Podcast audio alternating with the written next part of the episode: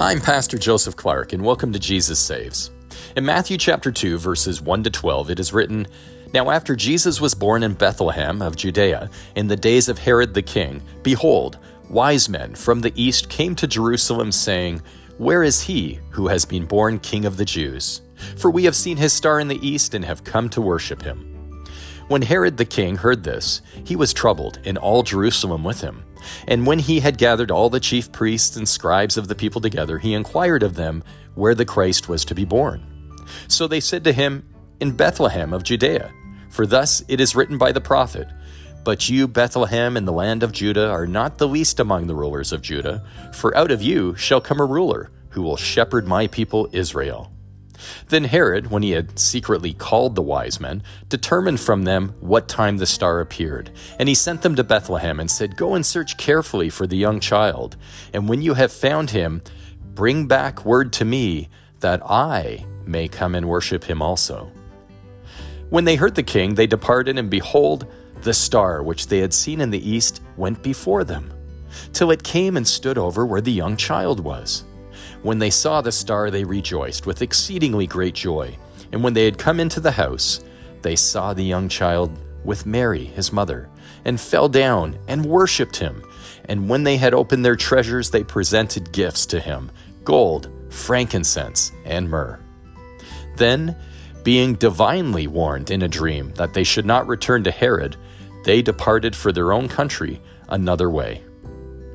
My brothers and sisters, it is Christmas time again. And culturally speaking, it has become a tradition where many take time out of their routine to end the calendar year with a celebration of friends and family. Spiritually speaking, it is a time where Christians commemorate the prophesied birth of our Lord and Savior, Jesus Christ.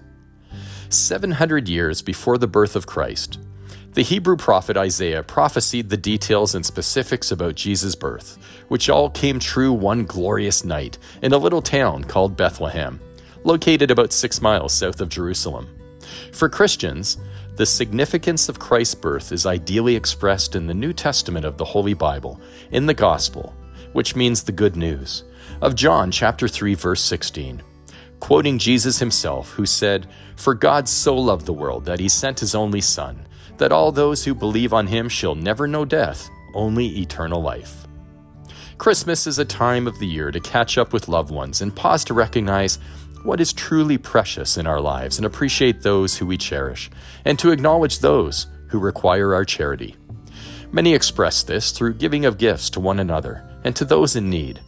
But in keeping with the holiday's namesake, Christmas, Christ's Mass, which means to spend time with God and receive His graces, let us remember Jesus' teaching not only of his eternal salvation, but that everyone and anyone who is not of our own family or beliefs is our neighbor and should be received on the basis of charity, mercy, tolerance, non judgment, and forgiveness, not only at Christmas, but every day of the year. Merry Christmas, God bless you, and Happy New Year. And thank you for listening to this edition of Jesus Saves.